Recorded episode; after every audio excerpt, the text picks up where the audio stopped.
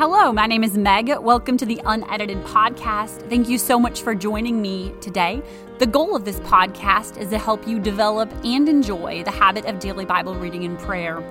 About 20 years ago, at a very low spot in my life, I was convicted to begin this simple discipline, and I looked up years down the road to see how God had used this habit to heal deep places in my heart and mind and do incredible things in my life.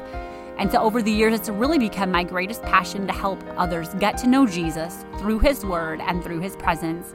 Through this podcast, I'm hoping to help you see the Word of God with fresh eyes, to learn to slow down with your Bible, and ultimately to fall in love with your Bible. So, thank you so much for joining me today. I'm so incredibly, incredibly glad that you're here. Today, I'm going to talk about finding hope in the Bible.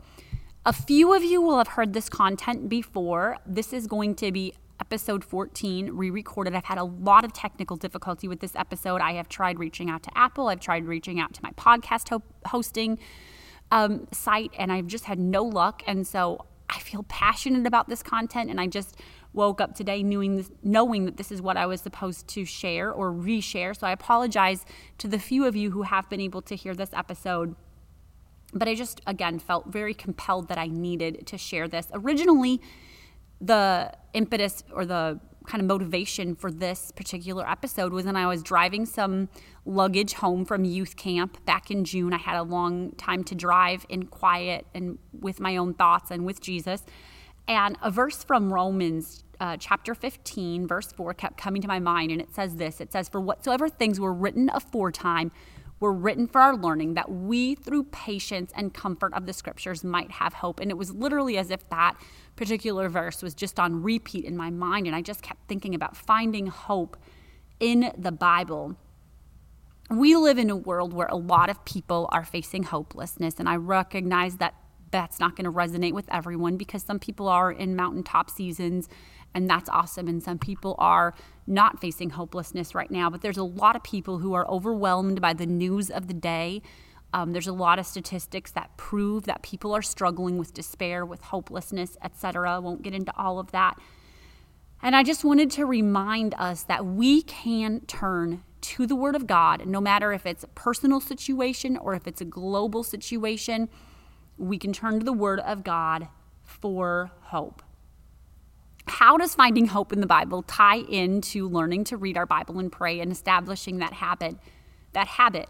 When we learn to turn to Jesus for comfort and hope and we allow his word to minister to us, it literally has this effect of weaving our heart to his word. It becomes part of the fabric of our lives and it draws us back again and again. Um, the Bible tells us that he is the God of all comfort. And when we learn to be comforted by Him, there's just this effect of us being really melded and merged with him. It's it's really a powerful thing when we allow him to comfort us and when we're facing hopelessness or when we're battling fear or any other form of despair there's something so powerful about turning to him for comfort that does help us establish the habit of Bible reading and prayer. And we have previously talked about why we read the Bible.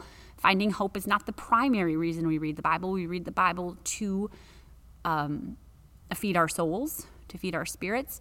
We read our Bibles to find truth, to find out how to be saved, and other reasons as well. But we also, in that process, will find hope. I will tell you very personally that I have walked through a few seasons where I have just felt an overwhelming sense of hopelessness or despair for some situation or another. So, this is not a topic for me. That is not something I've dealt with. Um, it is very personal. And hopelessness can come into our lives in a lot of different ways. Maybe we just feel this sense like it's always going to be this way. I'm never going to change. I just keep wrestling the same thing over and over. Why bother? Why not just give up and give in to all my struggles. Maybe we have long term illness or relationship issues. Maybe we've battled with mental illness for a long time. Maybe we have ongoing temptations or we're battling addictions. Maybe we've watched a loved one struggle for years and years. Maybe we have wrestled with depression. Maybe we have a prodigal who's been gone for a very long time and it feels impossible for them to ever walk the road back to God. Maybe the enemy has just whispered lies in our ears that nobody loves us, we don't amount to anything, we don't matter, we're not enough.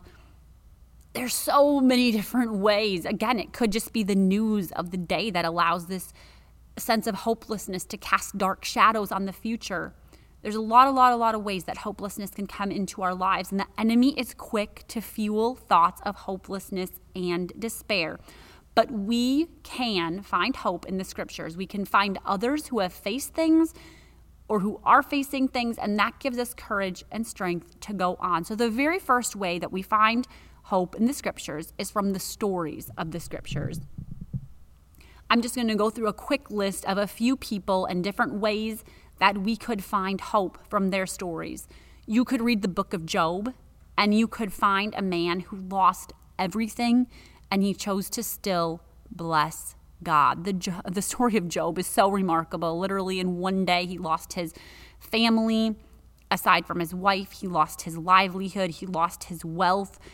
And yet, he turned around and he said, The Lord gives and the Lord takes away. Blessed be the name of the Lord that gives me a lot of hope that no matter what sort of loss I face, no matter what sort of tragedy or calamity, even personal sickness, that I can bless God in the middle of it. We could read the story of Abraham, and he's given a promise from God, and it, it is a 25 year wait for that promise to come to fruition. We could see that long waits and unfulfilled promises and literal impossibility are no match for the word of God, for the promises of God. And we can find hope for that when we're in the middle of our own waits.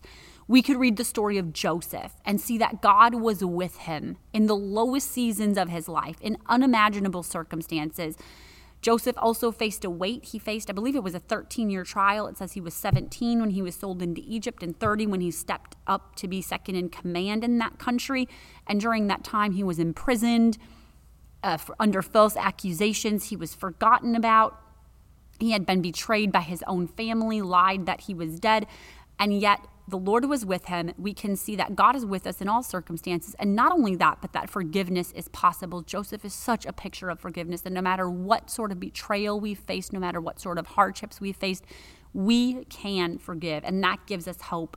We could read the story of Moses and we could see that God could still use an 80 year old murderer who had been on the backside of the desert for 40 years to be a deliverer to his people, and that the gifts and callings of God are without repentance. And if God called us, he is going to bring it to pass. The Bible says, Faithful is he who called you, who also will do it. And that can give us hope. We could read the story of David. And though he was called a man after God's own heart, he was a man who was by no means perfect. He faced severe failures, not faced, but really facilitated extreme failures in his life and was a man who knew what it was to struggle, but that that failure was not an epitaph on his life, that he was a man who walked in repentance. He was a man of humility, and we could see that our failures are not final. That can give us hope.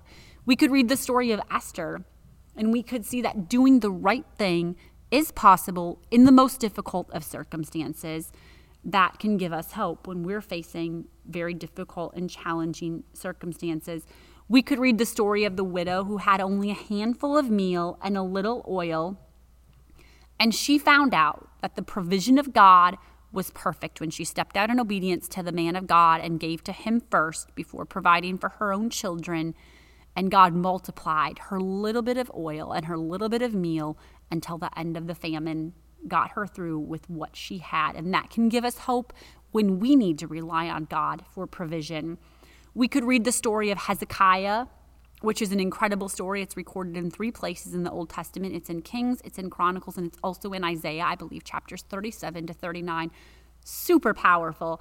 He faced a very long siege of the enemy. I've read some historical accounts. I believe it was two sieges that lasted 13 years, if I'm not mistaken. But that long siege of the enemy was what allowed him to leave Hezekiah's tunnel, which stands to this day.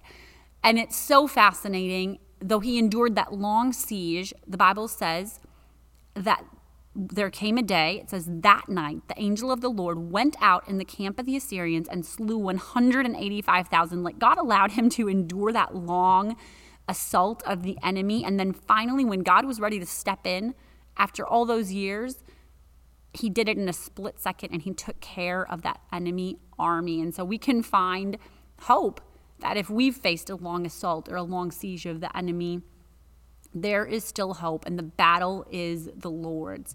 We could read the story of Mary, the mother of Jesus, and see that God uses what the world would consider small, insignificant individuals from small towns to fulfill his word. We don't have to have a name or a pedigree. We don't have to be sixth generation to be used by God. God looks at the heart and God uses available vessels, and that gives us hope. We could read of the story of the man who had sat by the pool of Bethesda. The Bible tells us he had been in his condition for 38 years. He had nobody to help him get into the pool. But Jesus saw him and Jesus healed him. And it did not matter that he'd been sick for 38 years, that he'd been crippled for 38 years. He found healing, and that can give us hope. We could read the story of the woman with the issue of blood. The Bible tells us that she had exhausted all of her options and she had spent all of her money, and it says she was none the better. Doctors had failed her, medicine had failed her, her finances had failed her, and Jesus was her last resort. She crawled through that crowd on her hands and knees and touched the hem of his garment, and she found that virtue flowed from him, and she was healed. She was instantly made whole, and that can give us hope. We could read the story of Mary and Martha, whose brother Lazarus died. They discovered that not even death was final. The tomb that their brother laid in did represent complete impossibility to them, but Jesus came and he said that he was the resurrection and the life, and Lazarus was raised to dead. And we can find that there truly is nothing impossible with God. So, again, number one way we can find hope in the Bible is to read the stories of the Bible, find ourselves on the pages of the Word of God, and see that there are so many in the Word of God that faced impossible odds but they overcame. And that can give us hope for our own situations. I would encourage you to read Hebrews chapter 11 and discover that life is not always pretty, it's not always pain free, but that overcoming is still possible. And maybe for you, it won't be a particular story that you find that you get hope from, but maybe you'll find some of the emotions that you're battling, that sense of despair, that sense of just inevitability written in the Psalms. There's so much raw emotion in the Psalms. And sometimes it's just such a comfort to know that someone has walked the same path. You're not alone. You're not, you know, again, without hope. You're not the only one who's ever battled the things that you are battling. And so I know I just went through a list of stories, some people that did receive what we would consider miracles. And I'm not to hear or I'm not here to tell you that you will get your miracle. I'm here to tell you that there's hope for your miracle. If God does not do what we would consider a miracle, we just know that He's able, but if He chooses not to, we're going to hold on to His sovereignty. We're going to hold on to the hope of salvation and we are going to hold on to the hope of heaven. The Bible tells us in Titus 2:13, looking for that blessed hope and the glorious appearing of the great God and our Savior Jesus Christ. This world is not our home. Our hope is not here. I believe it was Paul who said, If our hope is in this world, we are of all men most miserable. If our hope is built on our bank account, if our hope is built on our security, if our hope is built on our health and well being, we will be miserable because those things can shift, those things can change in a split second. But the hope of heaven never fades, it is always there. The Word of God never changes, it is unshakable, it is unwavering, and God is a refuge for those that place their trust in Him. We can find hope in the Scriptures, and we just have to choose to refuse to give up hope. Today, I am Today, I'm going to share an entry called The Glimmer of Hope before I read the entry, I'd like to give just a little background to the story that is unfolding in this entry. This is based on a story in 2 Kings 6 and 7. And in this story, it's about the city of Samaria that is under siege by this the Syrian army. So this is a walled city. The enemy is all around the city, and the people in the city are literally dying of starvation. They're eating horses, they're eating their children, they're literally selling bird dung for people to eat. The situation is incredibly dire, and the prophet comes and says that about that time tomorrow, there is going to be an abundance of food, and people scoff at him. And so, this is about how God unfolds the fulfillment of that prophecy and how God uses unlikely characters to bring to pass the fulfillment of that prophecy. And so here is today's unedited entry A Glimmer of Hope. It is interesting to note about the miracle that God performed in 2 Kings 7. Number one, the city of Samaria was under siege by the Syrians. 2 Kings 6:24 says all his host. He had brought all he had in terms of militia to defeat Samaria. Number two, the situation in Samaria was desperate. No one could go in or out. People were starving to the point of eating bird dung and their children. It was a dire situation, completely grim. Number three, God chose to use the actions of four unlikely candidates to defeat the enemy of God's people. Four lepers, four outcasts, they weren't qualified to defeat even one enemy, let alone an entire army. Undoubtedly, they were not only starving, but weak and wounded from the ravaging effects of their leprous condition.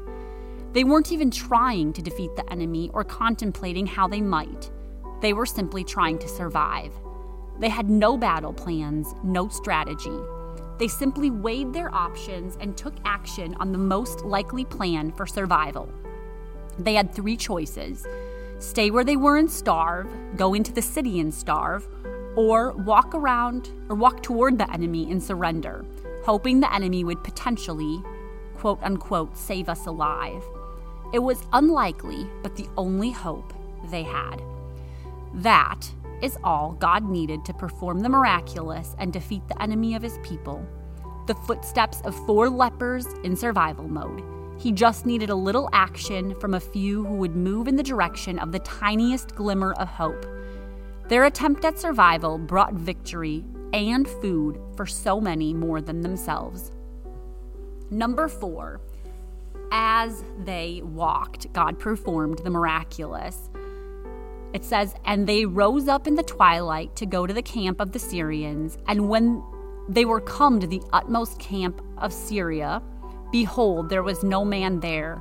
For the Lord had made the host of the Syrians to hear a noise of chariots and a noise of horses, even the noise of a great host. The Syrians assumed it was their enemy. Wherefore they arose in the twilight and fled. So hysterical. God used the unlikely actions of unlikely candidates to unfold the miraculous, not only in their lives, but in the lives of his people. Once they realize everyone is gone, they begin to eat and drink and enjoy the spoils left behind in the Syrians' haste. Then they realized, We do not well, now therefore come, that we may tell the king's household.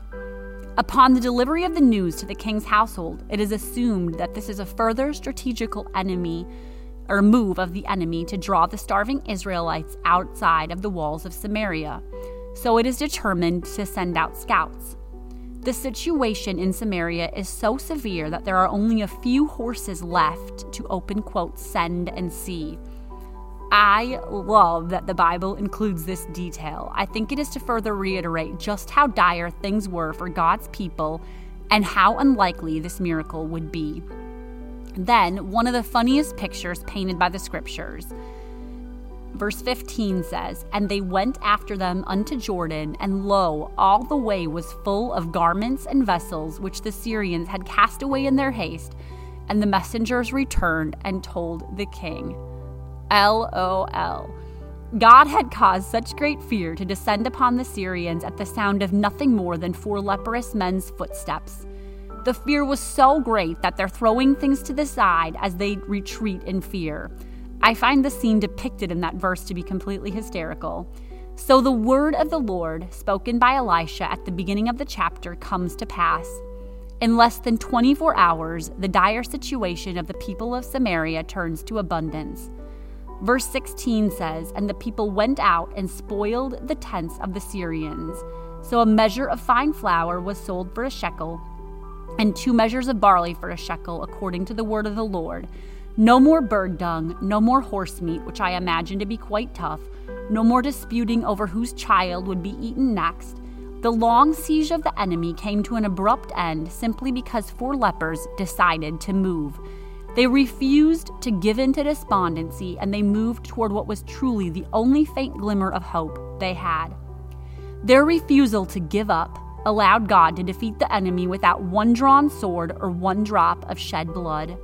The word of the Lord and the deliverance of his people came to pass because four very unlikely, small, and insignificant men chose to exhaust every option in the quest to survive. Let me just remind myself God does not need a lot. He does not need an army or a commander general. He doesn't need a strategy or battle plans mapped out on a scroll. Sometimes all he needs is footsteps. He needs someone who will keep going, though the glimmer of hope is faint. Sometimes all he needs is one or two or three or four who, like the lepers, know they are nothing but refuse to give up to an untimely death. The battle truly is the Lord's. The long siege and dire situation in Samaria had no bearing on his ability to turn things around in a split second, and he did it in a way that no one would have expected and that only he could receive credit for. Just FYI, by the grace of God, let me keep walking, keep moving toward the glimmer of hope I see. Let me say with the lepers, Why sit we here until we die? And with David, I shall not die, but live and declare the works of the Lord. Again, that was an unedited entry, a glimmer of hope. Just a little reminder not to give in to the voices of despair, not to give in to the voices of hopelessness as things begin to unfold in the world around us and the news prompts fear. Let's refuse to give in to the despondency. Remember that Jesus said that perilous times are going to come in the last times. We have no hope for things getting better in this world. The Bible does not promise us that things are going to get better in this world. Jesus said, In this world you will have tribulation, but be of good cheer really be brave, be courageous, because I have overcome the world. And so I just want to remind you today that sometimes God just needs us to refuse to give up. Refuse to listen to those voices of despair. Refuse to listen to the voices of hopelessness. Refuse to give up your hope. Refuse to give in. Make up in your mind that you are going to endure to the end, that you are not going to be deceived by the enemy, that you are going to get to know Jesus through his word. His word and knowing him is what's going to keep us through all the things that are going to unfold in the last days. There's always hope, whether you're facing fear again from global situations or from your own personal life. There is hope. You can find it in the Word of God. Don't give up hope and just keep walking. Thank you again so much for joining me for this journey. I look forward to meeting up with you again next Friday. If you have questions or to download a typed or a handwritten transcript of today's entry, you can visit megunedited.com. For now, go grab your journal and your Bible. I look forward to the power of this habit in your life. This is unedited. This is for you. Happy Friday.